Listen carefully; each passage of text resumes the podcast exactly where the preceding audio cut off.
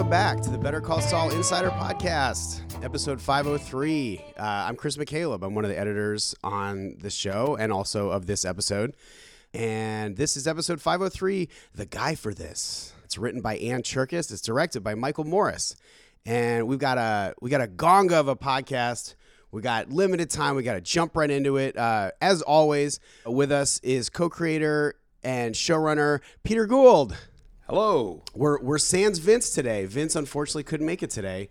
It's his first absence from the podcast since Is that Breaking so? Bad. I think so. Is yeah. that- oh, since boy. Kelly started these. Kelly's also not here for this one. She's it, it is a Saturday. Uh, she is at work on location in uh, an undisclosed location on assignment. And uh, but uh, but how are you doing, Peter? We're gonna let loose. Yeah. Well, yeah. No. Yeah. It is. It, we're podcasting after dark, even though it is it is the morning. I will also say, Chris, I'm a little bit worried about you because I hear a little something in your throat. I'm and I also see a giant pile, uh, a giant pile of uh, lozenges. I, I do have some uh, some lozenges here. I'll take a picture of it. Um, All right. I don't know who wants to see. that Everybody wants to see a picture of your lozenges. but yeah, and we've got we've got some fantastic guests, uh, and I'll just I'll just go around the room. First, we have the writer of this episode, Ann Cherkis. Hi. Welcome back to the podcast, Ann. Thank you. It's lovely to be here. Uh, I'm sorry that we don't have a, a, a fine glass of scotch or whiskey for you to drink, as is the it's the Cherkis signature. You know it is, and uh, but I don't drink it. So. I, well, more for us then. Yeah. And uh, we also have uh, the director of this episode, the fantastic Michael Morris. Hello, my Hey. first time. That's right. Welcome to the podcast. Thank you very much. It's exciting. You did such an awesome job with this episode, and it was so fun to work with you. Everybody has been talking about it, and and uh, you also directed. Uh, spoiler alert: Five oh six. Oh yeah. And uh, this, this just I there's so much awesome stuff this season, and uh, we're, it was it was really fun to get to work with you. And uh, yeah, I, I, I love this episode. Uh, and then finally, we have our music supervisor Thomas Golubić. Hello, hello. yes. Did I pronounce your name right? You did very nicely. The most articulate God. man in show business. Oh my word, Um, how's it going?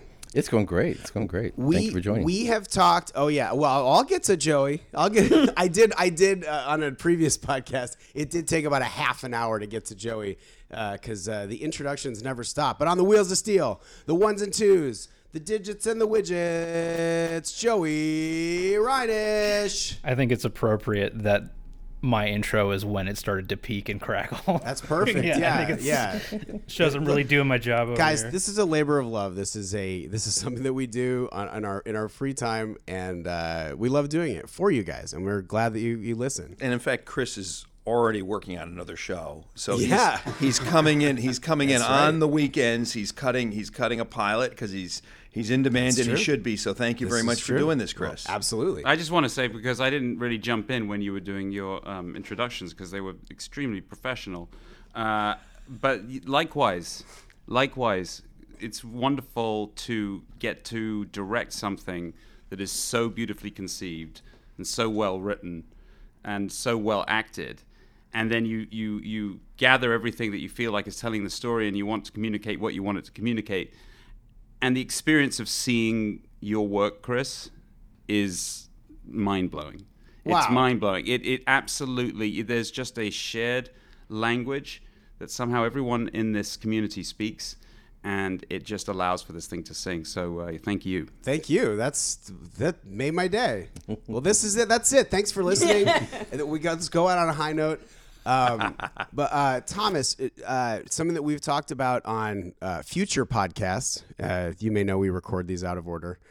That you and your team, it, it- we I know we say it every year, and and every year it it it never stops being true. Surprising us with music in places that we think don't need it or it won't work with cues that on first listen you think well that's the craziest idea. Where did you even find that? Where where, where did that idea come from? And they work time and time again. It, it, it really is a testament to you and yvette and michelle and garrett that this music just keeps working. And there's no uh, finer example for me than the teaser of this episode. Now, Michael has not seen the finished product yet, but um, I mean, let's just dig into the teaser right away. There are two crazy things to talk about. One is the music, and two is just the nature of we're suddenly thrown into this microcosmos with ants. I mean, we should start with that because I think when all of us saw what Michael had shot,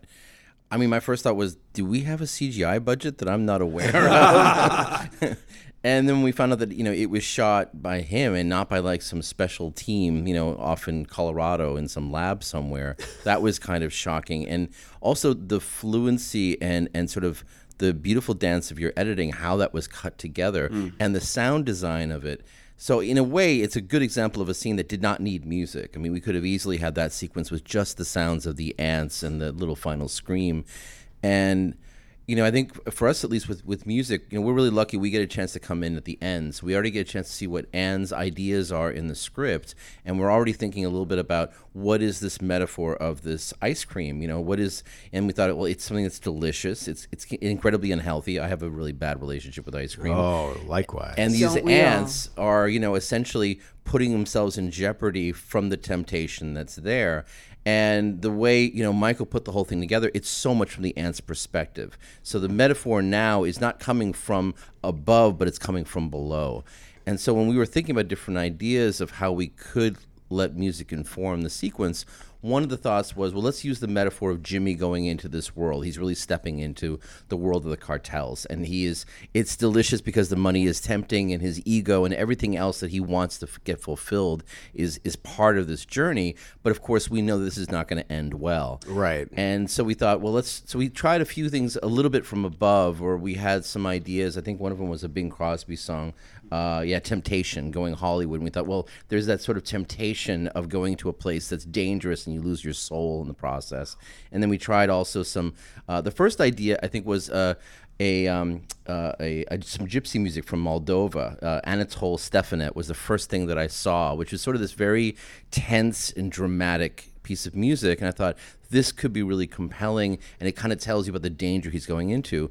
But where we, I think, ended up with, and what you guys selected, which really was exciting, was the point of view of the ants, which is the ants are looking at this mountain of ice cream.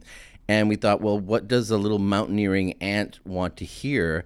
And that led to the crazy idea of like well what about yodeling? And what about like the swiss yodeling music? And we found this wonderful record from a, a, a group. They're a yodeling club in the, the highest parts of the alps in a small village. And they have been for i think 80 years turning in you know players in and out. And it was all men until the mid 80s and then it turned into a men and women's yodeling club and this song just kind of spoke to the sequence. And once we put it up against picture we're like all right let's see what they think. And I, I also have to give some credit uh, to to Larry Benjamin, our uh, dialogue and music mixer, because he put uh, he just EQ'd that music and added a little bit of uh, well, we call it slap in the in, but it's it's it's actually a little echo, uh, and for some reason that that just made it feel bigger. Uh, even bigger than when we first put the music up. It's, and th- I think the if there's a message to this podcast, it's that this is a team sport. Oh, my and, God. And it's amazing. It's amazing. I have to. I'm, I'm just going to jump in because I have to ask Michael, how the hell did you do it? Because when we broke this, I remember Ann and I and the rest of the writers had this lunatic idea about these ants. Um, and the first thing I thought was, well, we're gonna maybe we're gonna have to hire. I hope it's not CG, but maybe it will be. There will be some CG, and I guess maybe we'll hire a company like Oxford Scientific, you know, which does amazing nature films for the BBC. And instead, you know, I kept hearing, well, they're they're doing pretty well with this. And I sat down with, I saw what Chris had done. I was like, we don't need a frame. there is not a frame, and there's not a frame of this sequence that was not shot by our uh, actually our was our, was our first. Will you tell me Yeah, the first yeah. unit? So uh, this is one of the, my favorite things I've ever been able to do, ever to work on. So thank you for for writing this like insane opening. Uh, we talked about a lot of different things, and actually one of the things we talked about earlier was CG is like a. Th- it was it always felt like a safety net. You know, it always felt like, well, if it doesn't work, you can have CG. And so we immediately, I remember in a scout van said, no CG. We don't want it. There's no safety net because you can't, you won't be able to shoot it if you feel like you don't really need to get it. So at that point, it was like, how are we going to find ants to do this? How are we going to get ants to do this? What's the right kind of ant to do this? um, we thought about going to the University of New Mexico and seeing if there were entomologists there who who had some sort of expertise. That turned out to not happen. Uh, we we had hilarious roundtable meetings with uh, local um, animal wranglers who uh, who one after the other came in very confidently and said, "Yeah, no problem, we, we can do this," and then uh, and then slightly sheepishly and sweetly sort of came in a couple of days later, going, "Yeah." Don't really think we can do this, uh, you know. and then uh, we, we we finally got the name of this like quite grand but really nice guy, but the guy, like the ant wrangler, who came in from Los Angeles. Again, like sort of riding on a on a white horse, and we. I remember uh, the phone call. This is my favorite part of it. English guy he is as well. And I said, "Oh, it's so great to talk to you. So what we need is, and I'd storyboarded the whole thing, and I want to give a shout out as well to the amazing assistant at, in your writers' room, and everybody else who helped put together a sort of previs conceptual idea. Oh, Um, Nicholas, yeah. Nicholas, our our actually our our uh, big shout out to our post PA Nicholas. Post PA, because we were me. just He- in yeah. the shit, and and the the the task came down. We'll put together a bunch of like a proof of concept of Yeah. nature footage, and we just did not have the time because episode one was so big, and uh, Nicholas is a very talented guy, and. Uh, he put that together, and we, you know, gave him notes, and he did an amazing. he did a job. great job. He did a really, really good job. And and uh, and what what he did for you know for those uh, listening is he he he compiled endless footage, found footage, uh, you know, from different nature documentaries of ants doing different things in different ways and compiling a sort of brief narrative, sort of visual reference thing, and it was it was really effective. Um, I storyboarded um, based actually. We share a lot of Tom. Tom, I was listening to you talk about your uh, inspirations for the music, and and and Chris will remember we we we talked about very similar things actually, and, and all my script notes are very similar. It's about the experience, how an experience turns, you know, from oh this is good, let, let let's get involved with this. Hey guys, this is pretty good. I may have been the first one to find this really good thing. Oh look, everyone's coming. Whoa, you know, and, and how the thing devolves, and yet this this one ant somehow manages to sort of surmount something even through the muck and the chaos and the you know the destruction anyway so here i am describing that to the ant guy who was going to come and make all our ant dreams come true and I said, so, so first of all we want them walking in a line i'm going to have the camera glide over this line of ants and they're walking we don't know where they're walking yet and we, so we just need ants like walking in a line that's got to be easy right because ants we know walk in lines That's it, all we know about. that's ants. all we They One walk thing in we know lines. is they walk in lines, and he goes, "Oh yeah, good luck getting that." I was like, "But how? But but you just ants go in a line." He goes, "No, they don't." And I said, "But don't you have a secret way of?" Of, of getting ants to walk in a line. And he goes, You try getting ants to walk in a line. I was like, You're the ant guy. And then he actually, you know, him being the ant guy, he actually was brilliant. And he came with, you know, a whole bunch of ants. And, uh, so many ants. oh boy. Imported from L.A. Yeah, imported from LA. But, you know, LA um, Ant. but amazingly, he took them all back as well. Like ants, you know, ants came and ants went home. We built the set. Um, it- we literally built a, a, a section of street. It's this is tiny What little- is this set? I've actually asked to see a picture of this set. Yeah, I think because I I, have can't. one. I- I- if I one- Really? Yeah, pic- no, we haven't no, seen- Nobody has a picture of this. We really want. If if we can get a picture of this, I want to. one. Some one of us needs to Yeah. tweet out a picture of this set because I can't picture what did this set look like. I'll describe it. And, and did you have a little tiny, uh, little tiny clapper, uh, clapper board? There was a tiny slate. Yeah, I there's Yes. definitely a little tiny slate That's- for sure. So this, what's extraordinary? Okay, uh, I- I'll talk about this, and you can you can give me the sort of like universal symbol for shut up, which by the way you can use at any point, um, or you can edit it out later. But um, w- there's a couple of interesting things about about this. So we gradually got to a point where we knew we were going to shoot it.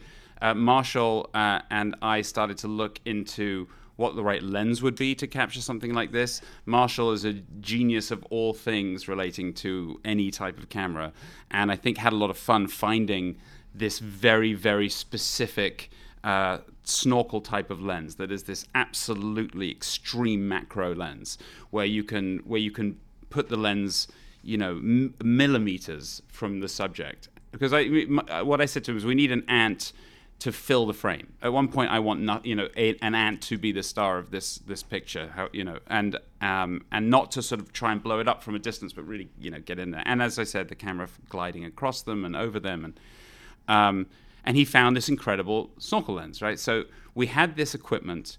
Um, the design teams uh, quite brilliantly said, okay, what we're going to do is we're going to. They went and took reference pictures for exactly where it would be staged on the street with the ice cream cone and what would be in the background, and and they built a, I want to say, six foot by six foot section of sidewalk, painted exactly to match the, the Albuquerque sidewalk. Um, so you had the curb going down and the little, you know, uh, concrete blocks the way that they would be and painted to, to match the exact tenor of the of, of the sidewalk and uh, but they put it on a table so that it was raised so that we could move the camera easily around. And so ants couldn't fall off onto the floor. It was all it had a little rim around around the side. And they did a uh, an old fashioned you would have loved it an old fashioned like painted backdrop of downtown Albuquerque which because they knew it would be so blurry in the background you'd never know. So it really looked like an Ed Wood movie is what it looked like. Uh, it, it- it was uh, that's what it reminded me of. But what was doubly kind of what increased our degree of difficulty with this whole ant sequence is that we shot it not just on the same day, but at the same time, literally simultaneously as we shot the Hank scene. In, oh. the, inter- in the interrogation room What? scene. Yeah, we shot those two scenes side by side. What? That was how that worked. so we on so a different stage. Oh, yeah, so the video village yeah. was in between the 2 mm-hmm. stages, as it were. And if you look that way, there was the interrogation room set with that incredible scene Yeah. happening. which we will talk Yes, about. we will Yeah, definitely talk we about got to. which was a definite sort of highlight. But then you, if you turned right and went that way past the coffee, there was this incredible ant sequence, and so we had extra video monitors, and it was just bizarre because you'd have this experience where some of the finest actors of their generation were in a, a scene for the ages, meeting each other for the first time, and 15 people looking at an ant and pointing, going, "Oh my God, did you see that?" because it was right above the other two screens. So you had an ants, and then you had it's two the only monitors. time that like yeah. Bob Odenkirk has been upstaged by an ant.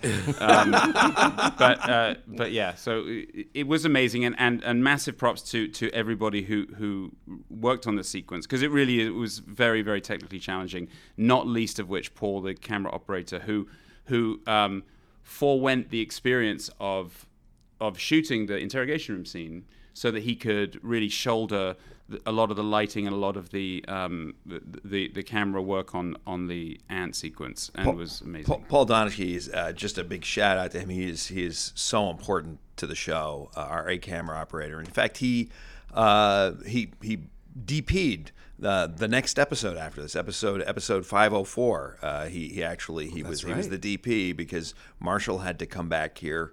To, uh, to do color for for uh, El Camino, and Paul did a hell of a job.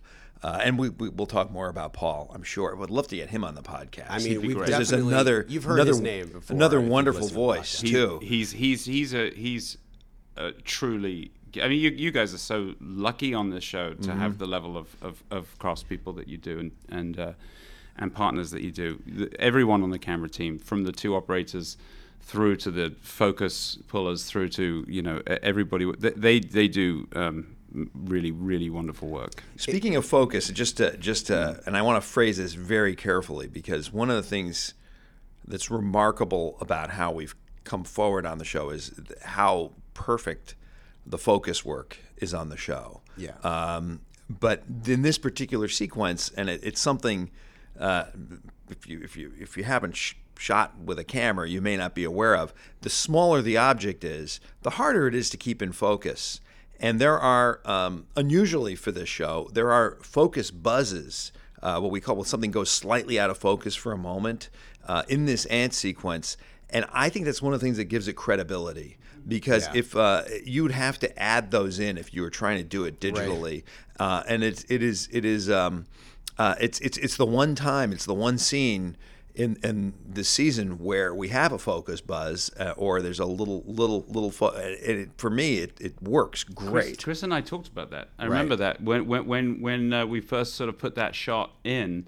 I remember us sort of actually having that conversation, um, funnily enough, and coming to a similar thing. And just to, just so, you know, from my perspective anyway, A fo- focus buzz, yes, maybe, but remember the things are millimeters high, and we were shooting at what 120 frames a second or something Right. like that. So it's slow. So the, the the slightest miss is going to show up in a way that you w- would be imperceptible uh, normally. So, um, but yeah, I thought they. I mean, So these ants are in slow motion also. uh, the, Sometimes, sometimes, So we've, not we, always. We've sped them up. Uh, we did. There's a lot of of trickery that we used to to like put the whole thing together.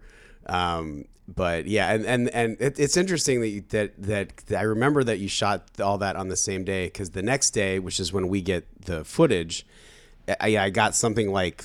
12 or 15 hours of dailies or something like that which is seems physically impossible uh, but when you're shooting in slow motion and, and I, I want to say there are eight or nine hours of, of, ant. the ant footage Which is so it, this is a big credit to you because how do you sort through eight or nine hours of ant footage and and even assemble that into something? Um, uh, that's what I think we Tom and I were talking earlier. It, that's what's the mind blowing part for, for a director is you, it's like let's assemble this thing, and you come in and you're like, you, how did you assemble that? that's insane. I mean, there is an there is an honest to goodness ant movie star in in, in that oh, yeah. sequence. yeah you felt you definitely we both did That- fell in that- love with the guy that- yeah. who's I- kind of I have- or lady I have know. to ask you. This is this is this is for my own personal uh, uh, education here. You mentioned you storyboarded this scene. I'm fascinated because now that I've uh, worked uh, with you on three episodes, I'm fascinated to know a little bit about your process, about how you pre-visualize. Because one of the things that's striking about your episodes and your work is just the creative blocking uh, of the actors is something Chris, Chris and I and Joey talked about a lot while we were while we were uh, looking at this looking at this episode. Oh, absolutely. I, am really in, in. You have a theater background, I know also, which which I think informs this. I'm really interested in when when you have a, a, a scene, whether it's about ants or whether it's one of the amazing scenes that you have later in this episode. What's your approach? How do you figure out what you're going to shoot? How do you think about it before you actually get on the get on the set with the actors? Uh, it's it's it's a good question, and I think I can only answer personally because I'm sure everybody who directs does it differently. I think coming from from a theatre background is is probably the most important part of it, which is in theatre, um, you will spend a lot of time digesting, reading, talking about it, internalizing it in some way together, group internalizing, if you like, before you get up and do the blocking. And then you'll spend a lot of time blocking. And so none of that time exists in, in TV, unfortunately. But the essence of it can exist. So I, I don't think, I don't try and, uh, and have any ideas to block a scene until I feel like I have some kind of I've internalized something about the scene, I, uh, and uh, and that will change and can change, but surprisingly often doesn't change because um, I've tried I've tried and failed in the past to sort of think, oh, I, I, these guys need to move around. Like no one's moving enough, so why don't you get up and go over there? It never sticks. It never works. It just doesn't. It's just not authentic. The, you know. People can move an awful lot in a scene, or they can move very little. Um, we do this every day of our lives. Sometimes we do completely random natural blocking. Somebody's leaning on a windowsill, someone's leaning on a table, and f- through no reason or rhyme, they suddenly switch positions. Why? They're not talking about switching position. It just happens, and you can find those those moments with the actors. Is it, it, I think is uh, or at least not come uh, with a dogmatic approach. That that to me sort of works. You find where the knuckles in the scene seem to live, and you go, well, you know, that might be a feels kind of like you you need something from him. So if if if he's going to go and you know. Uh, if he's going to turn around and go to the kitchen, it feels like you're going to go after him, and you build it based on uh, based on that. Um, I, I understand I'm talking generally, but for me, I start to see it, it in my head. It really, really helps when the, the script is clear about its intentions, and when the uh, w- when the movements within the scene are apparent. Uh, so what that allows me to do is then I start to storyboard. But I, but I would I don't consider them storyboards unless it's a CG or action sequence of some sort. I don't come with storyboards. I storyboard them in my script so that that helps me um, figure out where my uh, where my cameras want. To What to do be. your storyboards look like? Are they little? They're little movie frames. Yeah, they are like the they're the sort of artistic equivalent of a doctor's prescription pad. you know, you, I wish you could see this right now. I, I'm gonna I'm gonna see whether I can. I, I don't. Well, look, here's a perfect If you have a s- if you have a script, pa- yeah. a perfect example. You know, hello. These now, are sketches. Now, yeah, they, they are they are complete sketches. Hang on, I'm just looking through. What I'm doing is looking through notes um, on this script. They are pretty Michael, nice looking sketches Michael, if for you, the if- listener at home. So, Michael, if you have, um, if there's any way that we could get uh, a, a JPEG of one of those, we'd love to put that up to Oh, go sure. with the podcast. If you feel comfortable because it, we'd if you to feel do that, for comfortable, sure. because and, and frankly, this is this is. I, I make it sound like it's for the audience. It's not for the audience. This is all for me. this is all for me because I, I For me I- as I well. am I, I, I think a lot of us. Uh, I know Chris, Chris is a uh, Chris is, is a is a budding director, and I consider myself a uh, a a budding director. And I I'm- consider I'm, you always an looking. excellent director, I'm always Peter. looking. I'm always looking looking uh, to you, to bu- see. you budded already. You know, ca- I mean, case in point, that scene five, it's when Jimmy meets Lalo in that Yeah, garage. let's, let's talk about that. Oh, great that, scene, Ann. That scene, Great yo, scene. I- I- beautifully scripted. This this moment that that uh, it, it's such a huge because Lalo out of nowhere at the towards the end of last season became this major character and Tony Dalton is so fucking great. I'm sorry about the language. Mom, I apologize. I try and I fail to curb my mouth, but that scene, the, the footage, the coverage on that scene, and I talked with you about it, and I've Yeah. probably talked Peter's ear off, and uh, I think you could teach a class with that scene. It's so the amount of dynamic coverage that you have combined with truly strong performances with all three of these actors. I mean, and Nacho doesn't have a lot to say, but he has a lot to do without speaking. And then, and you know, and Bob has uh, Jimmy has so much speaking because that's what that's what Jimmy McGill does, or Saul Goodman. And, and and I, you know, looking at it, you shot all of this material, which is it's roughly two and a half hours of footage, um, and you shot from the time the first take rolled to the time the last take rolled was less than five hours. Wow, which is crazy. Uh, but all, I understand that that. there was p- lighting and rehearsal. Like how how do you approach a scene like that? How much rehearsal are you able to do? And yeah, just talk about your process i- as far as Um, that scene specifically. That's so interesting to hear those details. You know, it, it's that makes a certain amount of sense when I hear it like that. But yeah, um, there, we were efficient partly because we had to be because light, you know, light in the day. You know, we had already shot a lot that day, and that was the that was the last thing that we were doing. Um, and it's funny, just but I will I'll try my best to answer your question. Um, but I just want to say that for a scene that is so much about talking, there's a, as you say, there's an awful, there's a lot that Lalo says, and then there's a lot that that Jimmy. It really is also about silence, um, and this was a an episode which had a lot to say about not saying anything. Absolutely. Whi- w- which is one of my mo- my favorite things about it when from the moment I read it. And this one particularly, it's just come from a scene with no dialogue, which has itself come from a scene with no dialogue. um, and you got into the you finally gotten to this place. And I think because we are Jimmy in that moment, and we are we are with Jimmy, we don't know what this is. We don't know how to play it. We don't know what the play is yet and so it's tense. And even through some of the first part of the dialogue, um, when we have uh, Lalo going over to the mirror and the sink, a large part of that was to keep that mystery, if you like, to keep to keep it unclear what the right play is. Don't give Jimmy all the information. He's so good at reading sometimes, but he's he's he's really good at getting a read on a room. That's his superpower. Uh, make him make him suffer before he has to just play this one way and commit. Um, these scenes, funny enough, yeah, there's an awful lot going on in the scenes.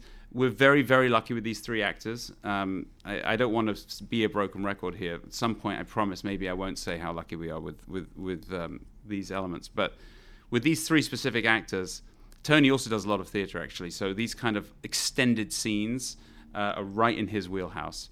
uh, Michael, there's no one who who conveys um, intensity and concentration like Michael Mando. So um, we knew that he was bringing a lot of that atmosphere into the room. Right. And and I remember this reminded me a little bit of the the. The, one of the early scenes that Ann wrote that we did together with the bikers at the uh, in uh, in season four, At the doghouse. season four, yeah, the doghouse, um, where Bob is so good at the these moments of sizing up a very dangerous situation. What is my opposition? How big is it? Can I take it? How am I going to take it? Um, and then just committing to that moment. So I remember at one point, uh, probably towards the end of shooting the scene, and uh, you know when you get really good performances, Sidney Lumet used to talk about this. When you when you get a really good performance, why go again? You know, but you do like partly for me, it's the theater I think in me, which is like you don't just do it once and then and then say goodbye. You do it because the next time you do it, you may get something different. Now, not not everyone agrees with that. Some actors are like, "Why are we going again?" You know, I thought we got it. Um, but I remember it, it was a very grueling scene. It was a lot of uh, a lot of stuff to memorize and a lot of you know they, they had to be in the right spots for the cameras to pick them up and all this stuff. And I remember going to Bob and sounding him out like uh, you know I feel I really think we're getting great stuff. It's not that I feel like we, he goes, "Can we go again?" And I said, "Yeah." He says, "Great, I love this," like that. And that that really was the energy in the room. Was I love this? I don't want this scene to ever end. You know. Um, so I, I think the answer to how do we get so much good footage? Yes, I think I put the camera and I, I could I have a diagram, funnily enough, of that scene and I think it's pretty much. Ex- I genuinely think this is one where it was pretty much exactly as it as it played out. Well, the audience can't see it, but Yeah, you're, you're so clearly invested. There's like an emotional connection between your sketches and the script, Yeah. which is kind of what describes, I think, for all of us, the process that we have. We kind of fall in love with like the words on the page first, and then with the Yes. rough imagery, and then the choices that the actors are making, and each one of those things gets us so emotionally attached that we try to figure out how can we play too. Yeah. and that's the neat part. It's like it's like a great choreographed dance between a whole bunch of people It that all have to figure out: Am I dipping? Or am I being dipped? and starting, you know, with with Peter, because you know, at, at every conversation at the beginning, you're you're telling the story. There's no greater joy for those for those of you at home. There's almost no greater joy than having Peter tell you the story of. of- it's wonderful. Well, this is this is all based on what Ann has written, of course. but it really is that. Okay, but it also starts with the whole room. That's right. That's right. you know that's and that's the the fun of it, and it's the fun. I mean, it's interesting you say that's fun because our show, you know, we're Michael's really talking about our um, tone meetings, which is where is our one chance to kind of let the director in on all the thinking behind the script, and um, we're known for having immensely long tone meetings. I will say that when I started this, uh, because I had w- working with Vince for so long, I thought, well, sure, when I do tone meetings by myself, it's going to go fast because I'm, I'm, I'm just, I don't have as much to say, and and the truth That's is, for true. whatever reason, for whatever reason, the tone meetings go just as long, just as long, just as long.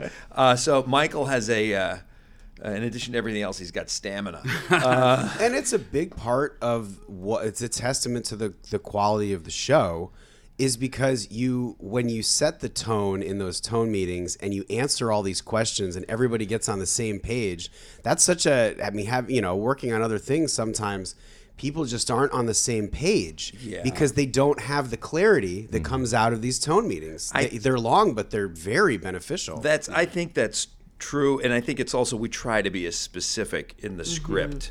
And Yes. You get the tone. yeah. Yes, I mean that was one of the things that I loved when I first started working on the show. When I, I remember when I started writing I, my first episode, which was 205, um, how because you know there are a lot of everyone says something different about how much you should put on the page or not put on the page, and you know everyone has their own take on it, but. I always loved having making sure that the reader understood what was going on and I loved that Peter and Vince also, you know, worked that way and that I could get so specific in the, not- I mean, of course, dialogue, but actually more so in the description. I, I hope that you'll publish one day a book of the honestly a book of the scripts. I don't know if it's if people do that. I don't know if it's done, but a, maybe. publish a book of these scripts because and I, I, didn't mean to cut you off, Yeah, but just yeah, to sure. reinforce, you put your finger on something really really important for a director,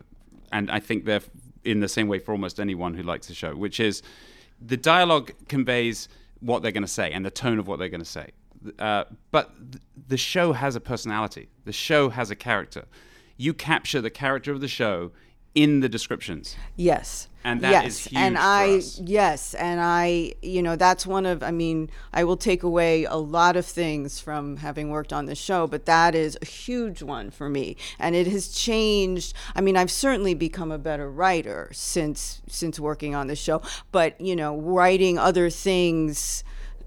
I've been, you know, things I've been doing outside of the show, it it has made me a better writer, and it because even though yes, you of course writing for it's a blueprint for something that gets shot, but before that you have people read it, and the people, hopefully, people who are going to make the movie or the the, the episode, and you they need to understand what not, not they need to understand the story, but they need to understand. I feel like these very specific moments within a scene that you know combined make up the, the, story and make up the feeling the tone of what you're trying to convey which is it's that's beyond the words you know? And i think i've i've learned to do this. I mean you know getting notes from peter and getting notes from vince uh, is just been it's been such an amazing learning experience because i mean i i can take that with me now and i feel like it involves it, it, brings the reader into the world, your world and your your frame of mind and what you were thinking when you were writing it. All of that stuff and I think it it makes a big difference. And the last thing I'll say is that I agree Peter, it is all about specificity. It is all about specificity. If I, you know, am ever talking to a newer writer or something, it's one of the most important things um, because yeah, I mean screenwriting, writing for television is is all about is all about creating an image in in the mind of the reader you know at, at- initially But I would say even mm. tied to that, sorry to cut you off. I feel like one of the things that's really amazing with the scripts, and, and Michael, you might be noticing this as well. There is specificity, but there's also space. Mm-hmm. So it means that you not mm-hmm. only have a very clear idea about what is the the dynamic of a particular scene, what are the motivations of the mm-hmm. characters, also what are the power relationships, and they can be very simple and very specific ideas. But then it, we still have air to kind of contribute, and I think that's the part which is so key. And I think this is what Peter and Vince do so well is create this atmosphere where everyone is given permission to be creative and to find ways of contributing, and there all the hallmarks are there. So the choices the actors are making are reinforcing ideas that came to me maybe in the script but weren't fully clear, and then the you know the blocking from the directors is saying like, mm-hmm. oh, this scene is actually about something else, and if we mm-hmm. focus on that part, we're getting to the truth of it, as opposed to the more superficial components of sort of a standard narrative to a show. And I think what makes it so special and why this show is so exemplary in in each department is because of that space, mm. that creative direction, the mm-hmm. specificity, but the space to fill it in with the ideas that are percolating inside. Wow. Mm. Well, I, I will just I, I think agree. it, I think the liberating thing about and you know screenwriting classes will tell you don't write to script, don't direct on paper. Yes. Which I think is, but I think you want to get the point across, and part of the liberating thing is to not put everything in dialogue. And the more Right. the most interesting scenes are the scenes where there's there's uh, there's subtext or stuff going on underneath the dialogue, Right. and it helps it's in, it's interesting. This is so cinematic because it plays when plays are published, at least the published plays I've read, it is all dialogue and then a little bit of blocking. Uh, so, but but in, in in our world, we're trying to help everybody on the set understand what the hell we're trying to do, and if it's and it's just not it's in the ideal world, it's not in the dialogue. And of course, this I, I have to say this is a great discussion. I I am itching for us to talk Yes. about the big Yeah. uh, the big the big thing in this episode Hell that's yeah. going to be so meaningful to everybody who's watched Breaking Bad that finally Yes. we get to see the return of Hank Schrader and Steve Gomez. How did this happen?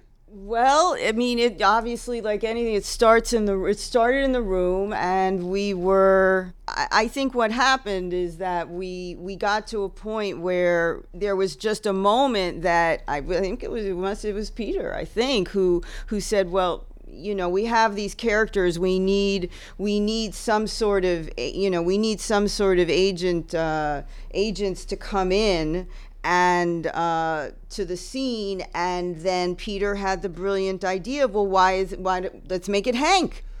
And uh, you know let's make it hank and gomi. And it was just it was sort of this perfect it was a perfect idea. And you know so we we we, conce- we conceived it with them. I think we were worried for a long time that we might not be able to actually get the actors and so that Sure, was yeah, that's so gotta a we huge we sort of yes and so we we went along under the you know we we proceeded under the assumption that we would but i think it was you know it was a little scary It's- We're always walking the plank. I mean, I'll say walk- there's another aspect to it, and I don't even think I shared this with Ann or anybody else at the time. Hank is a character who was created by Vince Gilligan.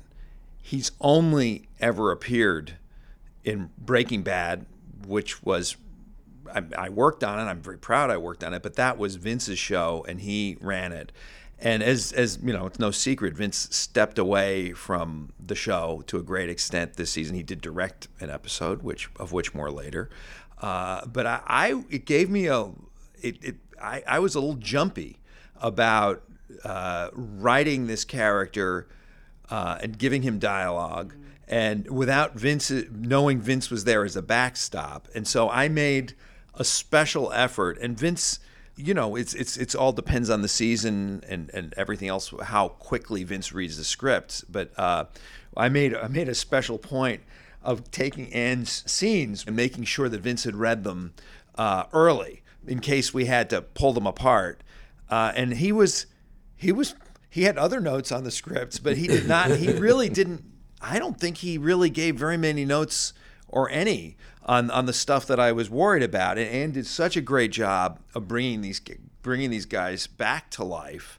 Well, with with your help, Uh, yeah. I mean, I didn't work on Breaking Bad. I was a fan, and so I was just sort of going off of what I knew from what I had seen. It's it's just it's it's interesting because they uh, for me as a writer, the thing that I find most intimidating to write or to work on is banter that doesn't go the, where there's not uh, there's not a a, a- specific forward moving intention. And those are always the scenes that it just it, it's it's the uh, the royale with cheese scenes uh, that, that are that are very important and mean mean a lot.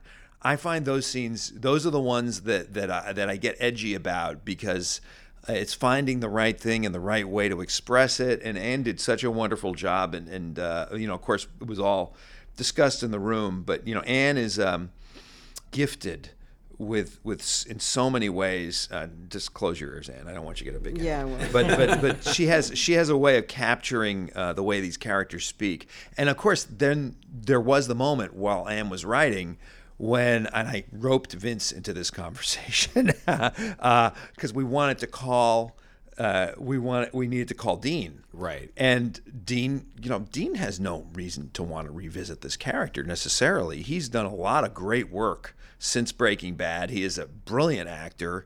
Uh, you could, and I could have easily said, heard Dean say, "You know what, guys, I think we did this character. I think we gave him an end. I don't really want to revisit. I don't really want to revisit him." Uh, and uh, he didn't. Instead, we. And I think Vince and I both had a little bit of uh, you know it was a little sweaty. Uh, so we pitched him. You know, this is this is this is Hank before everything got so dark on Breaking Bad. This is the happy, happy Hank. The Hank we met. The Hank we met. Yeah. And I think Dean. I I don't want to speak for him, but I think that's he likes that. He loves. He is a person who he just he has such a way with comedy and reacting, and I think he has those chops. Uh, and so he was. I, I was I was relieved because I, we would have rewritten the sequence and we would have introduced new characters. Uh, and we probably would have taken not made them DEA. Frankly, we would have made them just cops. And but I think, man, it, it just it's it's. I feel like we earned something wonderful here. And I just want to mention one other thing because before the before we started on the podcast, uh, we just because these things were all recorded at weird times. We just had uh, our our uh, television critics panel and and Oh, we right. announced a couple things, uh, and one of the things that came up in the panel was the fact that Dean is in these first in these two episodes, and that was my my choice to release that information for better or for worse. Uh, and I my logic was multifaceted. I think a few years ago we probably would have kept it under wraps. But first of all, we want to we're proud of it. We think it's great. And by I by the way, this whole show is premised on the idea that how things happen is more interesting than what happens. If that makes sense, I probably Sure. said that before. So I, I didn't think it would ruin it for folks because the scenes are so great. But then the other thing is, we always get the question every year. Uh, uh, are there going to be people from Breaking Bad visiting? And Right. we've been traditionally cagey, and we usually what we say is, you may see some familiar faces, but you're not going to see Walt and Jesse because we don't. We want to be um, upfront about that. We don't want to raise expectations that we're not going to fulfill. And I just felt like we would have said, "Oh yeah, you're going to see some familiar faces," and then you, but we're not going to see Walt and Jesse, and it just kind of narrows things down. And uh, instead of playing a big game of cat and mouse. I thought we would just we would just just say it, and then the final thing was he's, and I, you know, hopefully it's not a spoiler for anyone listening to this. He's only in two episodes this season, and I didn't want people to feel like, wow, we've given him this great introduction. Now he's a series regular, Right. and so they tune in later in the season. All right, this is great. I love everything I'm seeing. Where's Hank? Where's Gomi? Uh, and so you know, it's it's a tricky it's a tricky thing. You know, the whole question of spoilers. Uh, I would I think we could do a whole podcast Oh, just to talk about not what spoilers are from a uh, the point of view of the audience, but what a problem we have as creators trying to decide what little glimpses to give folks uh, to get them to watch because we want people to watch, and what things are going to ruin surprises. And it is not it is not straightforward at No. all. You guys, being- you, you guys used um, uh, fake names in the script. That's true. We did. You know, at no point did you say Hank or Gomez in any of the scripts, as far as I They, know. what were their names? What were their names in They the were- script? Duke and Yancey. Duke and Yancey. No, I mean, I was just, it's about the spoiler situation, which is, uh, again, it's a podcast of its own, but there is sort of this emotional manipulation of the audience with spoilers and the anticipation of it. And because we're a prequel, in a weird way, we're structured almost with the idea that we're slowly unveiling, you know, the history and when do we get caught up to it. And in a way, it can be very distracting from the story that's at mm, hand mm. and make the audience kind of more anticipatory as opposed to being immersive.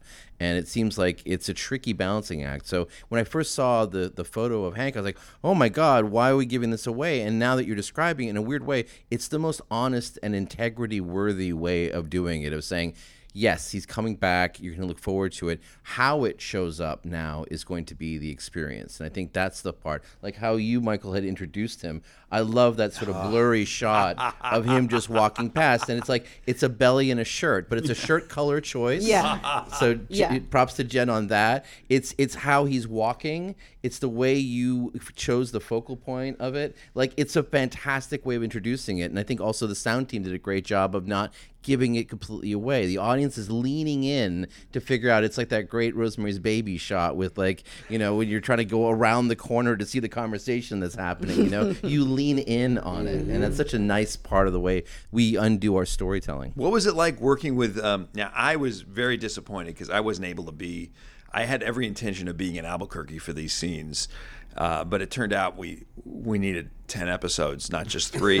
Uh, so I wasn't I wasn't there, and this is also interesting for both you, Michael and Ann, because you're both new to our world. You're not breaking. There were Breaking Bad folks there. I mean, especially Melissa Bernstein, who's at the core of both of these shows and is is is probably the unsung hero of the Gilliverse. Uh, but but the, you guys, you this was this was new for both of you guys. How was how is it working with uh, with with Dean? It was fantastic. I mean, there was. I was listening to you say uh, earlier about these little ripples of anxiety that you felt in writing dialogue for a character that that, that existed in a in a slightly parallel universe to this one, you know, um, and that you hadn't taken responsibility for, b- full responsibility for before. And that was really interesting to me because um, how many pages w- was the scene? It was maybe like a five, six. Was it more? It was more. Was it maybe an eight-page scene something, or something like that. Yes. um, the number of times that that Dean stopped and said, "This doesn't. It's not sounding quite right. I, can I can I say it this way instead?" In my experience, he would say this is zero. Never once did any of the actors who were playing now.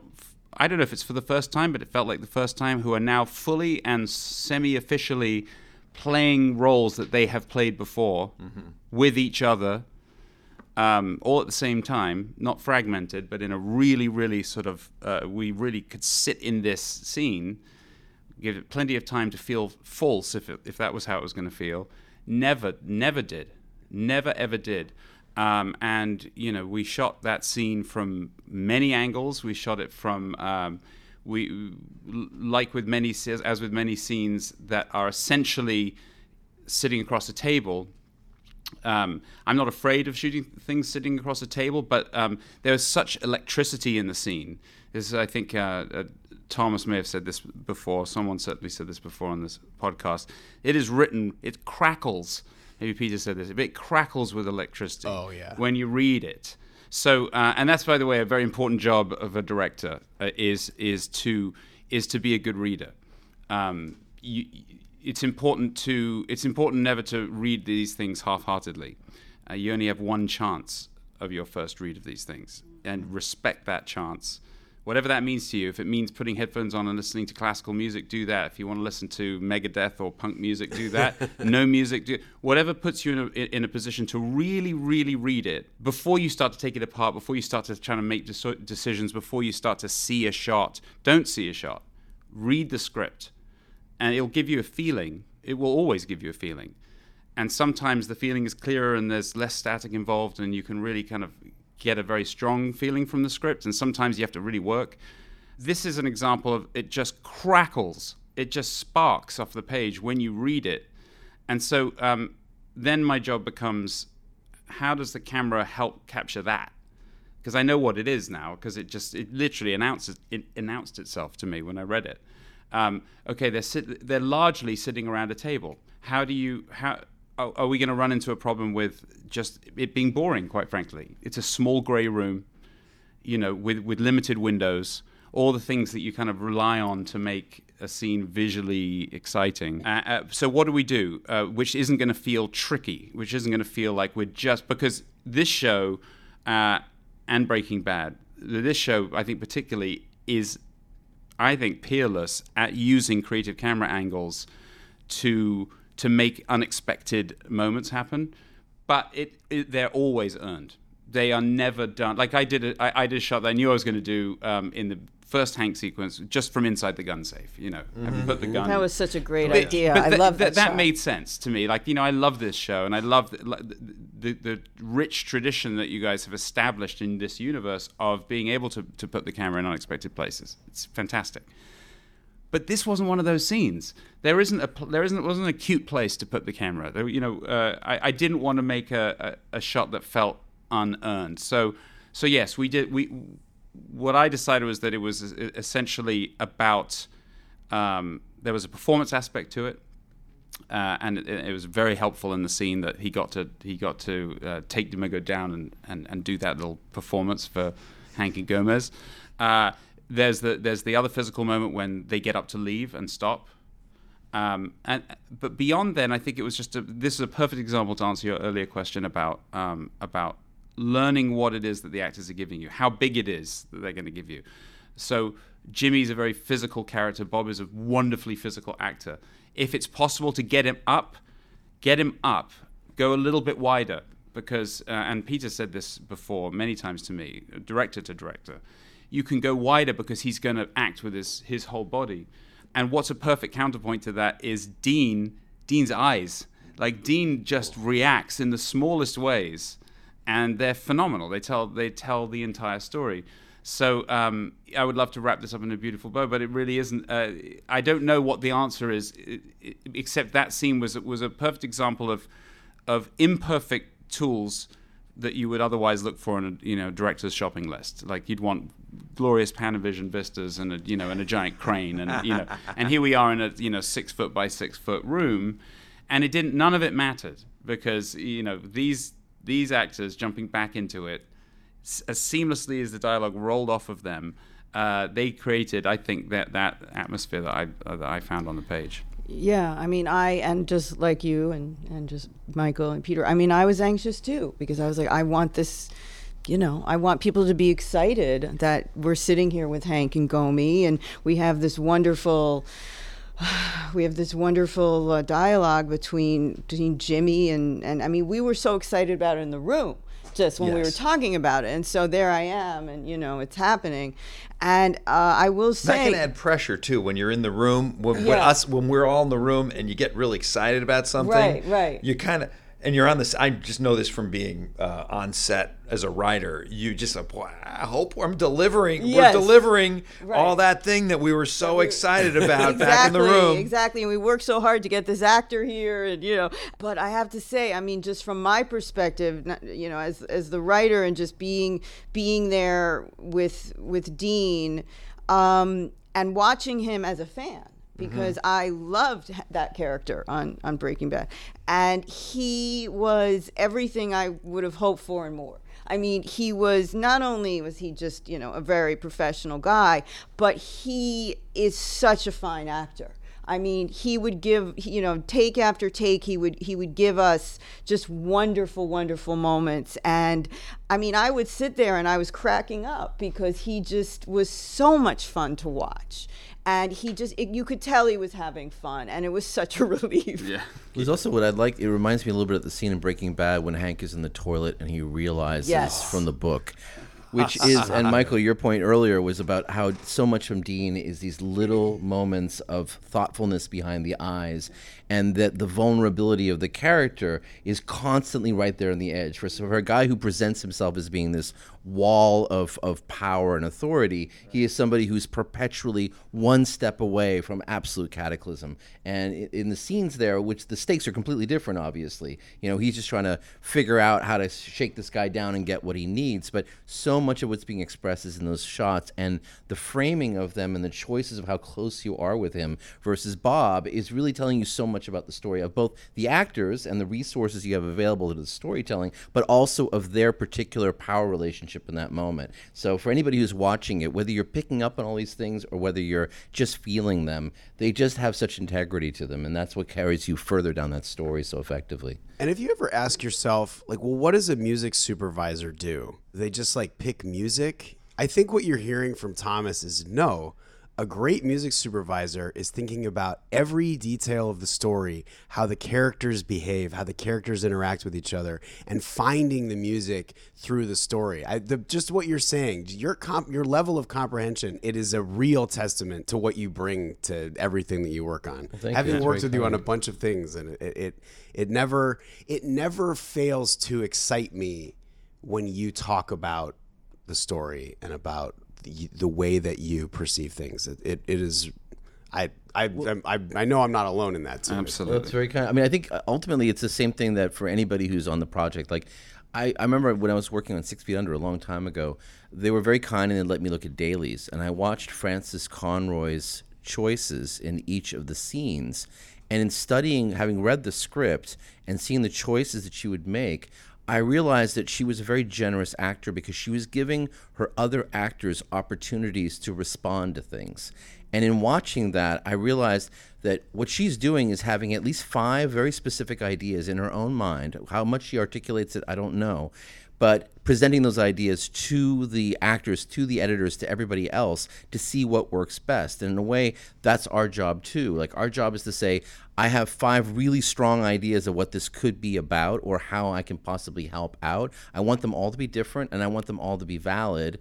Um, and uh, the right answer will come to me because of the chemistry and the genius, obviously, of the people building it, knowing here's what I really want this to be. And then hopefully one of those moments will really do it. And you guys are really good at saying, we don't have it yet. And I think that for us, as terrifying as it is to say, "Oh my God, I'm in love with all these ideas," there's a great joy of saying there's another solution. Let me go keep digging. I, I, have got to say also, this is the context today is very interesting because yesterday, literally yesterday, I was watching a scene uh, that I directed that I thought was pretty damn good. Uh, and we kept on, we listened, I think you had sent like five or six different things, and I started despairing because I, there has to be music here but how can this work? How is this going to work? What, and then I think it was they're all they're all lettered. So I don't know if it's K or J. God knows. God knows. Way down. They're suddenly at the very the very last one snap, and it's like you can watch it, and suddenly you can see a scene just snap. And wow. And sometimes there's a scene where there's choices, and you go, well, that works or that works, and which one do I like better? and then sometimes it just snaps into focus and it makes and I, I felt that the that with uh, in this episode the yodeling uh, was that because uh, it just it made me feel I it's interesting we had a lot of opinions about the ant scene here where people would watch it and were disgusted or revolted or, or just found it kind of uh, scary dis- scary. I find it yeah. and I always kind of was rooting for that ant that that because of the way you guys, uh, Michael and uh, all all you guys, and the way actually it was the way Ann wrote the scene too. That I felt that this ant was I, I was kind of on Team Ant. Oh, likewise, uh, yeah. Team Ant. It's very triumphant, and the uh, and the the yodeling. Uh, made me feel that there was a heroism in this microcosm. Mm. Uh, and then, of course, at the very end of the scene, the one ant makes it to the tippy top of, of Mount ice cream cone, and he's and there's there's there's some some of the ants are yelling, uh, and it's um. It, it, it's it's just it made me you know it's being king feeling like the king but you know you're on top of an ice cream cone. Uh, it's, it was just something fast I felt like you really the, the that yodeling sort of nailed nailed it. And it's and it's it, you can hear how Thomas so much more articulate than I am. Because I, I'm I always feel like I'm groping when we're talking about this stuff. And I, I always feel like I'm just it's it's I'm, my eyes are closed and I'm groping in the dark trying to find it. And Thomas has this. Uh, this incisive way of uh, of getting to it, and it, but he has to do that because music is so ephemeral and has so many associations mm-hmm. that it's almost you have to be that clear in order to. Otherwise, you just start. And when I was a film teacher. I was no big secret. I used to teach at USC. One of the things I learned at USC from having watched hundreds of student films is that any piece of music will work on any imagery. You can you can do it at random, and it will always work. Uh, it's it's oh, people are always surprised by that, but the truth is, you know, when you when you hear about people playing the Dark Side of the Moon and with the Wizard of Oz backwards, it's no surprise to me at all. Maybe it's because humans have a certain rhythm but the trick is, it won't make the meaning that you intend. It'll make a meaning. But what is the right meaning? and that is uh, that is that is uh, that's that's our exploration when we're when we're in post on on these episodes. And choosing the perspective too. Yes. I think what's really nice about the perspective that you described is that Jimmy's not going into this world of the cartels thinking he's in trouble or he's doing something wrong. He's thinking, I can beat this. Like, I, I have the skills to make this work for me. And that's what that ant has. That ant has that sense that, like, yeah, this is dangerous. This is like sticky. My buddies are all getting lost in it, but somehow I'm the one that can make it to the top. I think. You know, I, that's interesting. I, that might be. That might be more about the series or the season than it is about this episode. Because I think in this episode, um, not to give anything away, I think Jimmy's um, ethics are still alive, and that's one of the things that I I'm so admire about Bob's performance mm. and the way Ann wrote this and, and the way Michael brought it to life. Uh, is that Jimmy? He has not jettisoned his, his his sense of right and wrong yet. If he ever does, we'll find out. Um, and I, know, I, I, I know sorry. we're The no no no. We we're almost out of mention- time, but we I have to mention Barry I- I- Corbin. well, that's Yeah, I know yeah. we're, we're gonna run out of time, but I I, I we can't not talk about it because you know we, we've talked about largely two scenes where things went very very well, where you, you had a plan and and executed flawlessly from my perspective and then you have this this fantastic scene where Kim goes to see this new guy, Mr. Acker, and it's this brand new location, this remote place, and it, I, I think it it it proved to be a, a very difficult scene from a production standpoint and from a from a post production standpoint, and and. Uh, it, uh, talk a little bit, a little bit about. I mean, there there were storms, there Yeah. were sandstorms. I've I've understood. Yeah, I mean, location. So, so yeah, there, there's a little bit of a hit. I mean, headline. Well, spoiler alert: the production problems w- were not related to Rhea Seehorn or Barry Barry Corbin. No. like you know, thank God for those two. No, this was like honest to goodness. Like here we are in the middle of a desert in uh, in New Mexico, and and huge shout out to uh, Christian uh, locations manager because there were some very very specific requirements to find a location like this, and somehow uh, we found this location that could stand in for for for this um, place that had been created in the script, where this one lone house was was holding out right against the bank. Um, so the, the great news about that was during the day we got there and we were we were up on a drone at one point, we were up on a crane at another point. We were really like trying to tell the story of this this this the, the planes and, and this one house. More good news: the house looked great, designed fantastically. Um, more good news: Barry Corbin, amazing news.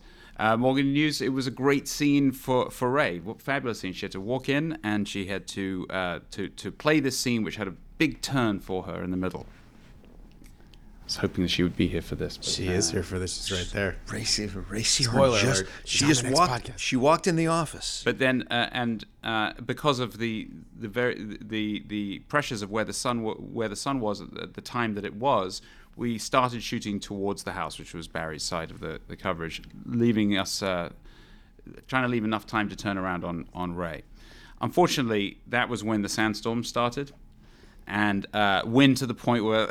Never a thing you want to hear. That was when the sandstorm started. and and but this was like a, these were really this was a challenging scene at at the best of times for for for an actor and there she was like I, I guess I'm going to keep talking even though my hair is whipping around my face and I think I'm eating sand while I'm while I'm talking so we stopped we had to wait for I mean p- apart Keeping from everything else eyes there's n- there's no continuity you know you can't find continuity in the sky behind her you can't find continuity in the light to cut from side to side.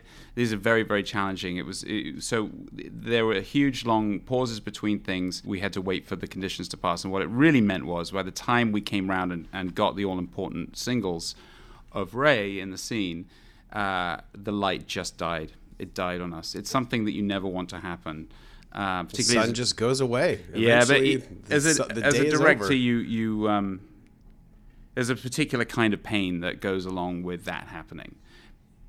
It, compounded by the fact that it was on Rhea's side of a very important scene that she was extremely prepared for and ha- very thoughtful about and committed to, and uh, and you always feel as a director that you are not that you are sort of riding the horse into the wall somehow at that point, even if you can stand from ten thousand feet and go, "What could you have done?" That there was the light didn't match. There was no still should have started the other way. Couldn't. The sun would have been in the camera. Still should have should have done it differently it felt horrible. We we kept shooting. It got dark. In the end, we ended up shooting takes just for for reference, and it wasn't until the shooting of the next episode that we came back and and uh, we restaged uh, Rhea's side of that scene for her medium shots and close-ups. and uh, and so we'll we'll we'll have to get into the the challenges that that presented for post and for color some other time. But it, it was it was an extremely challenging process. But I, I'm excited for you to see it, Michael, because it, it really is remarkable. I mean, and, and it is a testament to the way that you shot it, and and especially the way that the the talent that Rhea has that it it it is it is nearly seamless. And by the way, I just to let you in, Rhea is dancing around right now in the background. It's, it's she will be in a future podcast. yeah, I wi- I wish you all could see it, uh, but it's just for us. And uh, and I'm I'm sad to say that's where we have to leave it. I this is a we could keep talking. There's so many great scenes we want to didn't talk even more get about to Barry talk Corbin, about. but, Oh, but he was- legendary Barry Corbin. I, I I'm so uh, I, I just think he's he's just he's incredible. I mean, and What a- what who a- knows if we'll have another opportunity that to talk to about him. Yes. Yeah. I mean, it's possible. We may have another chance to talk about All him. right, excellent. But we just won't know. Um, thank you guys for listening, and thank you all for coming in on, on a Saturday and, and uh, sharing you. your Thank thoughts you. and stories. And uh, you know, Michael, at the end of every episode of this show, we have somebody take us out with their best Bob Odenkirk, Saul Goodman style Better Call Saul. Would you Would you take us out?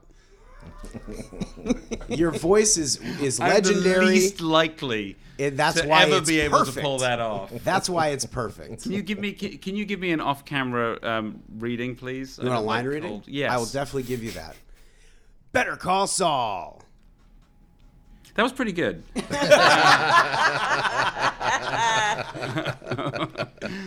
uh, okay. Better call Saul. Yeah. Fantastic.